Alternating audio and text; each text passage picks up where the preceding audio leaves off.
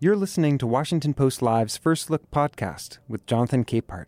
Welcome to First Look, Washington Post Live's one stop shop for news and analysis. I'm Jonathan Capehart, Associate Editor at The Washington Post. The torch has been passed on Capitol Hill. A new generation of Democratic House leaders were elected, and in the process, history was made with the elevation of the first Black lawmaker to lead either party in Congress. Joining me now to discuss this and other happenings on the Hill. Mariana Sotomayor, congressional reporter for the Washington Post. Mariana, welcome back to First Look. Thanks for having me back.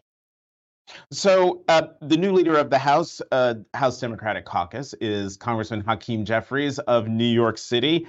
Um, here's what he said shortly after winning his leadership election. Listen. We look forward to finding opportunities to partner with the other side of the aisle and work with them whenever possible, but we will also push back against extremism whenever necessary. So, Mariana, let's talk about the first half of what he said in that statement. How likely is it that Leader Jeffries and, and the Democrats will be able to work with the incoming Republican majority? You know, that's something that I have been reporting on both on the Democratic side, that willingness, and also the Republican side. There is admission now publicly by Republicans that given their margins are so close, it could end up four or five seats. They are going to need Democrats to pass these big pieces of legislation, like funding the government, the debt ceiling, things that have a deadline and have really grave consequences if Congress doesn't address them. But you know, you do hear from some Republicans as well as some Democrats that there you can actually find some compromises on some issues probably not the most you know politically debated ones like immigration. That is something that most uh, both parties acknowledge is going to be pretty tough but you know it's interesting jeffries and, and a number of other democrats when you ask them hey do you have a relationship with kevin mccarthy who may or may not become speaker? I'm sure we can chat a little bit about his oh, prospects oh, yeah. there they say, you know, I, I talk a lot more with Steve Scalise, who is the number two Republican. Um, but I'm, you know, Jeffries has actually told us I'm, I'm leaving the door open to working with McCarthy for the good of the American people. So there is that willingness, but Democrats really driving home that if, you know, any Republicans who are extremists in their point of view put forward any extreme legislation, don't count on Democrats for help. Mm-hmm. I was going to ask you about the relationship between Jeffries and, and McCarthy, but you, you you touched on it. So let's talk about how uh, Leader Jeffries will differ from Speaker Pelosi. I mean, in many different ways, and that's something that the caucus itself really wants. They have for a long time been telling me that they were just ready for not just a new and younger generation, but a generation that legislates differently. And by that, is, you know, Pelosi to her credit, many historians will say and have said that she is likely going to be the best and most effective speaker in US history to date. And the reason why is because she really has had a strong hand at the top. She has been the decision maker. She has amassed a lot of the power to the office of the speaker. And because of that, she has been able to make sure that on any piece of legislation that she puts on the floor, the votes are there. And you we've seen in the last year how those very small margins, even for Democrats, you saw the liberals and you saw the moderates often going into her office and negotiating for a long time, saying, Hey, if you had included us in these conversations earlier instead of telling us today we're voting on this, maybe we would have prevented this headache when we have some issues with whatever piece of legislation. That is at the core of what members want. They want a new leadership team led by Jeffries, but also for him not to necessarily amass all that power, to talk more to the rank and file and also lean on his number two and three, Katherine Clark, who's going to be minority whip, and also Pete Aguilar, who is assuming Jeffries' role currently as Democratic chairman, for them to use their strengths and weaknesses and also their relationships within the caucus itself to really embody and embrace a lot of those opinions within the ranks so that they can make those decisions rather than have again someone like Pelosi at the very top saying this is what's going to happen. So you just mentioned the you know the the leadership team, the the new the new three as they were dubbed by Punchbowl, the next generation as we're all talking about them, uh, and yet the only Democratic leader who didn't step away from a leadership role is 82 year old Congressman James Clyburn, who until the next Congress is still the majority the majority whip. Um, in the next Congress, he will be assistant minority leader. Why did he insist on a leadership role with this new, much younger team? Yeah, it's really interesting to see how all of these leadership decisions actually came to be. And Clyburn, out of Pelosi and Hoyer, has really been telegraphing since earlier this year. You know, I, I'm happy to take an advisory role. And I do think that this new generation took that into account. And, you know, Jeffries was asked this question because members, you know, they've been wanting younger younger leadership. Both Jeffries and Clark are in their 50s, and Aguilar is in his early 40s. And then you have Clyburn as number four. And Jeffries says, you know, there is something to be said about the fact that he is a senior member of the Congressional Black Caucus, which is often referred to as the conscience of the Congress. And they really do want someone with that wisdom, with that guidance. And personally, Jeffries and Clyburn are very close. Jeffries has gone to Clyburn oftentimes during this leadership race to get that assurance that, you know, if Pelosi does step down, does he have the support? Will Clyburn make sure that the CBC is there for him? So it seems like at this point in time, and it's actually something that members do want as much as they're ready for this new generation, they know that you know, because you don't have someone like Pelosi you can get members to fall in line, it's going to be tough for these members to kind of find that power, find find that ability to do that. So is almost comforting to a lot of members that you have Clyburn's guidance and that Hoyer and Pelosi will also be around next term in case any of the new guys have questions. Um, I'm just going to uh, uh, alert the control room that we're going to go a little over because we can't have this conversation and not talk about uh, more more thoroughly about Kevin McCarthy. But to your point about Jeffries and Clyburn being very close, this entire new leadership team is very is very close, which probably bodes well for them, at, at least from where we sit right now. All right, Mariana, Kevin McCarthy, you alluded to to it earlier that I mean, we're all assuming Kevin McCarthy is going to be the next speaker. Kevin McCarthy assumes he's going to be the next speaker, but he doesn't have 218 the 218 votes he needs on January 3rd as we're talking right now, does he? That's exactly right. I mean, you talk to anyone up here, including Republican members themselves, and if they, they're the ones saying, if you hear that he has the votes, it's probably wrong. If you hear that he doesn't have the votes, it's probably wrong. No one knows. And we're all probably going to watch this play out on January 3rd. And the reason why is that's the day that McCarthy has to get voted on the floor and has to get those 218 votes to become speaker. But right now we're looking at either a four or five margin majority, which is barely anything. And you have already more than five very, very staunch conservatives saying there's no way in the world I'm going to vote for McCarthy. And McCarthy has been really good and very cognizant after witnessing what happened in the last majority, where the Freedom Caucus, the most conservative group, really made it so painfully hard for Speaker Boehner and Speaker Ryan to do anything that they really wanted. So he tried to preempt that by really fostering relationships within that group and also the moderates, giving a lot of concessions to these people when it comes to committee assignments and things like that. But that still may not be enough. You know, I've talked to a lot of Republicans who say, there are just some members who really dislike McCarthy for a long time because McCarthy maybe didn't give him a committee assignment way back when. And to make up for that resent may be impossible and may lead to his failure to never become speaker, which is something that he really, really wants.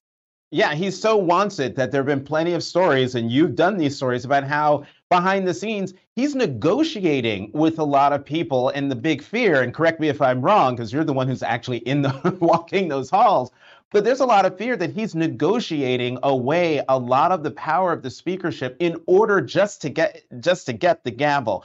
Here's my here, here's my Machiavellian question for you, Mariana. Okay.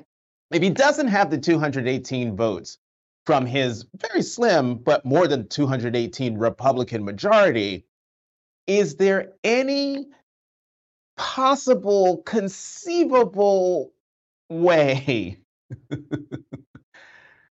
that McCarthy goes to the Democratic leadership and pleads with them for the two, three, four, five votes he needs to get over 218? And are there any Democrats who would actually do that? You know, he has publicly said, I'm not going to do that. And I don't think that there are Democrats who would be willing to do that after January 6th. As much as there are bipartisan Democrats, they really, really, and McCarthy did have relationships with Democrats, but I've talked to them, those people, and they're like, I can't look this guy in the face anymore after January 6th. So I don't think you have that Democratic support. But I mean, I've talked to some Republicans even this week who have been in the room with McCarthy trying to figure out the math. And there mm. might be ways that they, you know, there's House rules are way too intense even for me to sometimes understand. And clearly for these members who are trying to figure out if you know can members vote present? Does that lower the threshold of the actual majority number needed? That seems to have helped other speakers in the past when you know a member is sick or you know they, they can't physically be on the floor. So maybe there's some math manipulation in that way that they could do to make sure that mccarthy's speaker but it's interesting. Even someone like Congresswoman Marjorie Taylor Greene warning her Republican colleagues and saying, listen, if it's not McCarthy, then who is it going to be? And there's Republicans saying if for some reason you could get Jeffries on the floor and he could get a majority of votes, could he be the speaker? Probably not going to happen. But Republicans are literally worried about that. They are worried about that. See, I mean, everyone who's watching, trust me, this speaker drama on the Republican side is worth every moment of your time to pay attention to because we don't know what's going to happen. And that's what makes it so interesting. Mariana Sotomayor, a congressional reporter for the Washington Post, as always, thank you for coming to First Look and staying a little extra overtime. Have a good weekend. Of course. This was fun. Happy to talk about it anytime. All right. Have a good weekend. We're going to keep this conversation going with the opinions roundtable in just a moment. Let's go to the opinion side of the Washington Post, where we will find Washington Post associate editor uh, and columnist Eugene Robinson and Washington Post columnist Jennifer Rubin. Gene, Jennifer, welcome back to First Look. Nice to Thanks, be here. Jonathan, good to be here. Um, so I want to keep talking about the the, the leadership races uh, on Capitol Hill. We'll get to these interesting new job creation numbers and the unemployment rate in, in, a moment. But let's pick up where I left off with Mariana, and that is the drama over whether Kevin McCarthy is actually going to get the speaker's gavel. Jennifer, I mean, the fact that there are at least eight House Freedom Caucus members who have said, I'm not voting for Kevin McCarthy under any circumstances, that means at this point right now, he's dead in the water when it comes to being speaker, no? Yes. And the question is, what's he going to give up to these people to get it? And for a week or so now, you've heard him throw out all of these things. He's going to put Marjorie Taylor Greene back on committees. He's going to kick off Adam Schiff. So Adam Schiff isn't on the Intelligence Committee. All of these are bids to keep his far right in his corner. And it just goes to the fact that he is already, if he's going to be the speaker, the weakest speaker we've had in quite some time. And if he isn't, what kind of disarray are the Republicans going to be in with this very slim vote margin? Gene, what do you think, especially um, this idea? And I know it's fanciful. I can't imagine any Democrat um, lending a vote in order to push Kevin McCarthy uh, over the top so that he gets the gavel. But you know, ever, ever since the last presidency, I've kept my imagination wide open.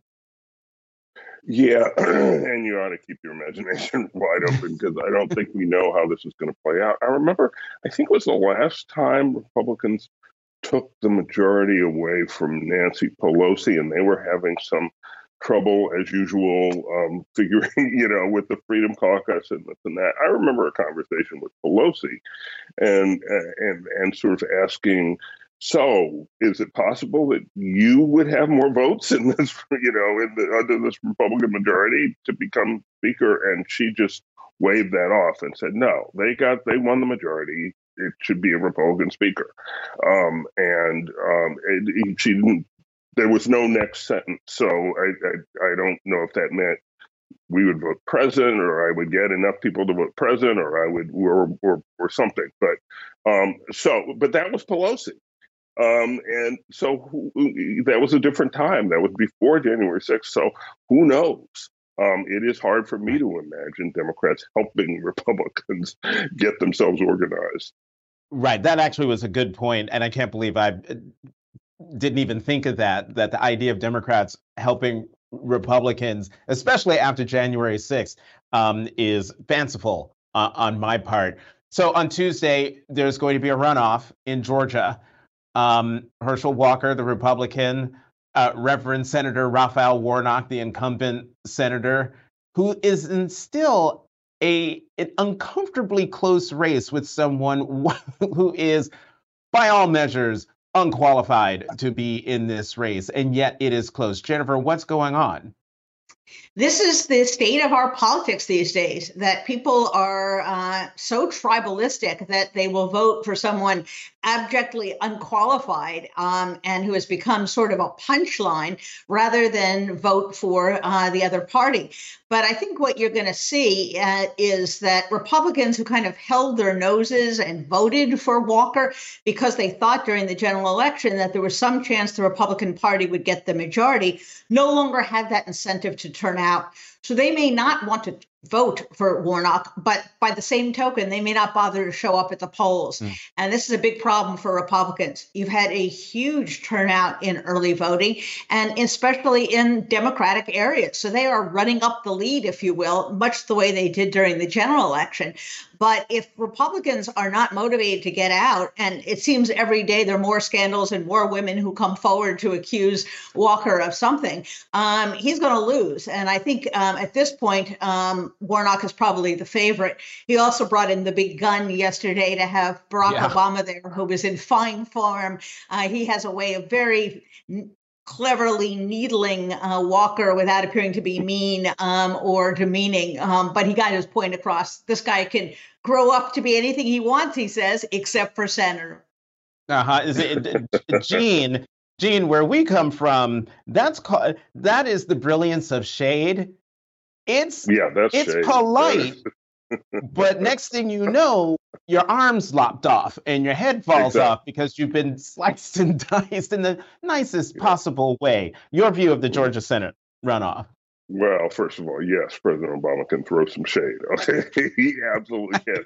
Um, so I think Jen is Jen's analysis is basically right. I mean, it it it is all about turnout at this point because um, uh, I don't think there are any undecided voters left in Georgia, except maybe, as Jen said, a few Republicans who who are like, should I hold my nose and vote for the Republican or not?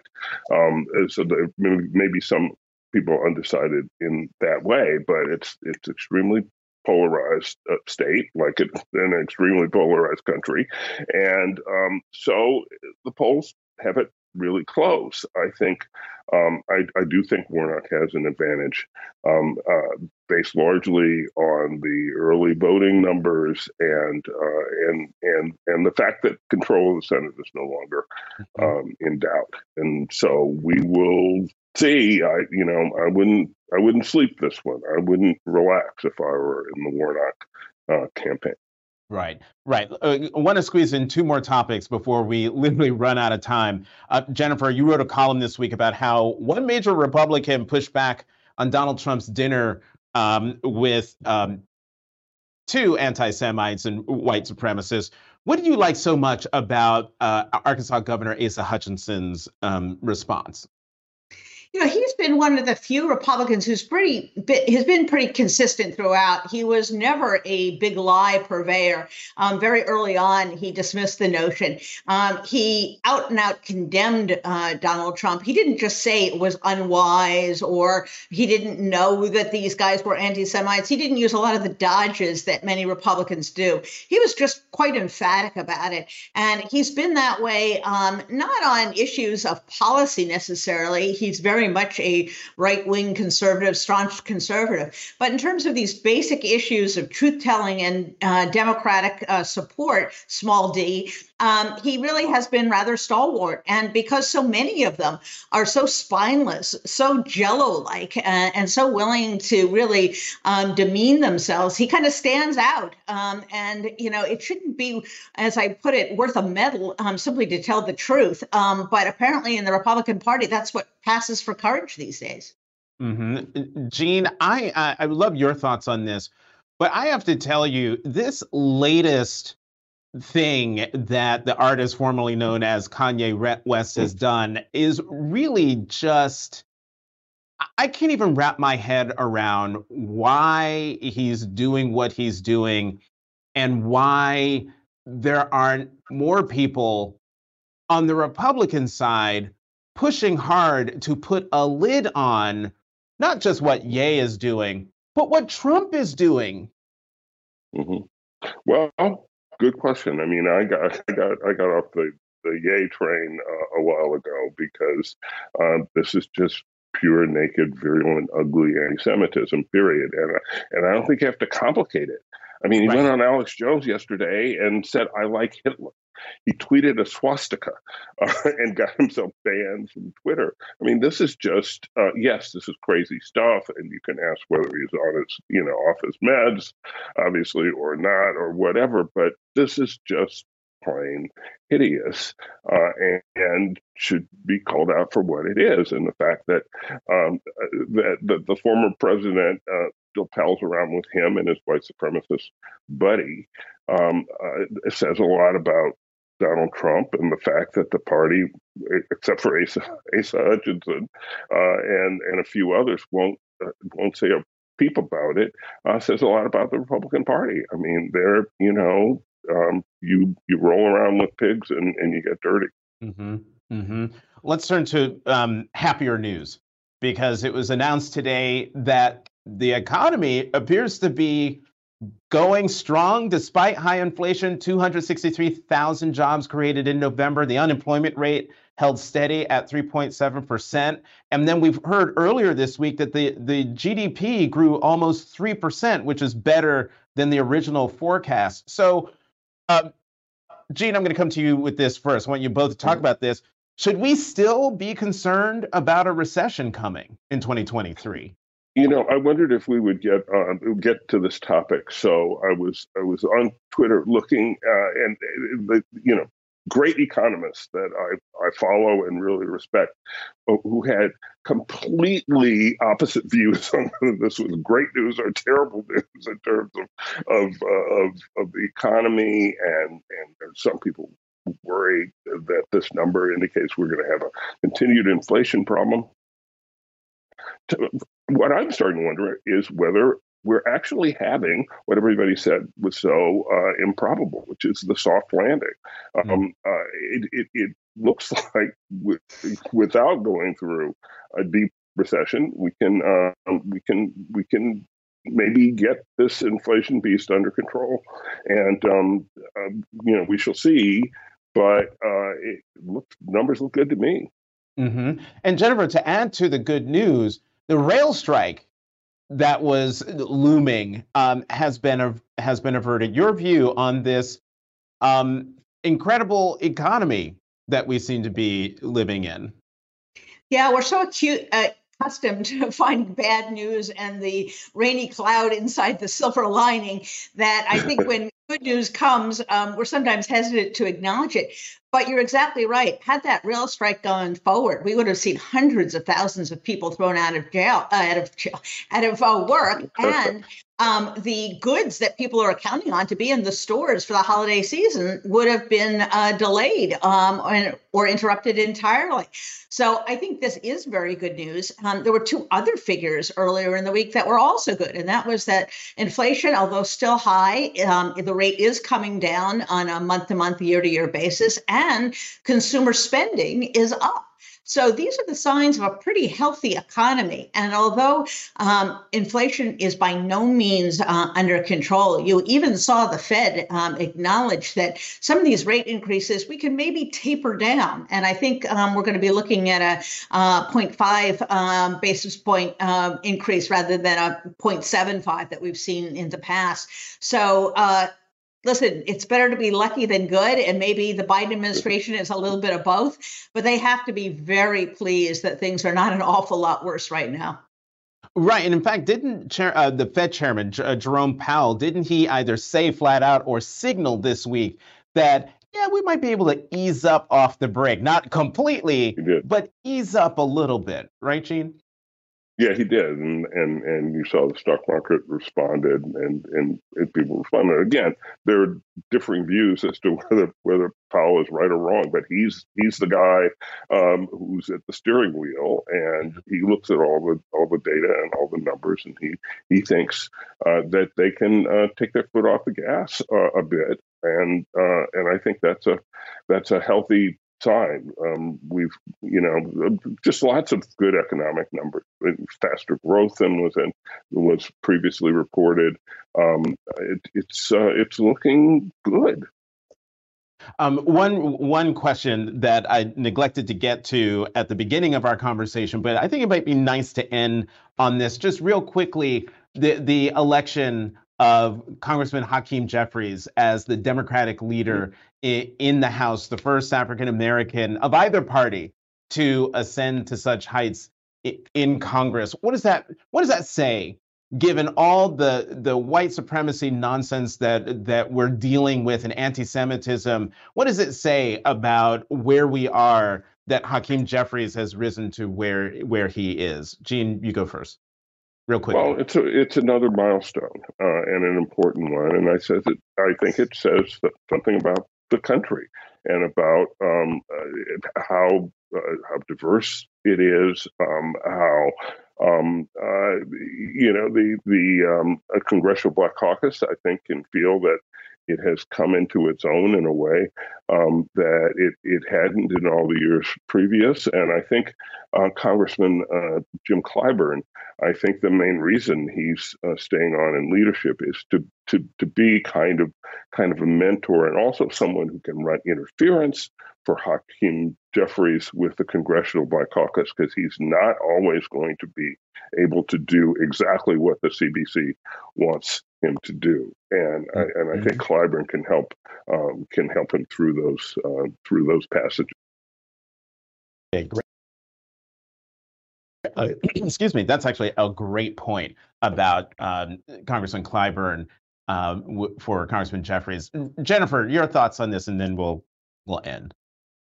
Um, a few points. First of all, how smooth this was. In contrast to the Republicans, the Democrats actually are in array and not disarray the way the headlines usually read. So kudos to them. They actually have their act together. Secondly, this really bodes well for the center of the Democratic Party. Hakeem Jeffries is a moderate. And in fact, in the past, um, the squad and the other left uh, elements in the Democratic Party thought he was too friendly towards business. So if you're looking for a Democratic Party to really occupy the center and um, not get led astray into uh, areas that uh, don't have majority support out in the country, this would definitely be it.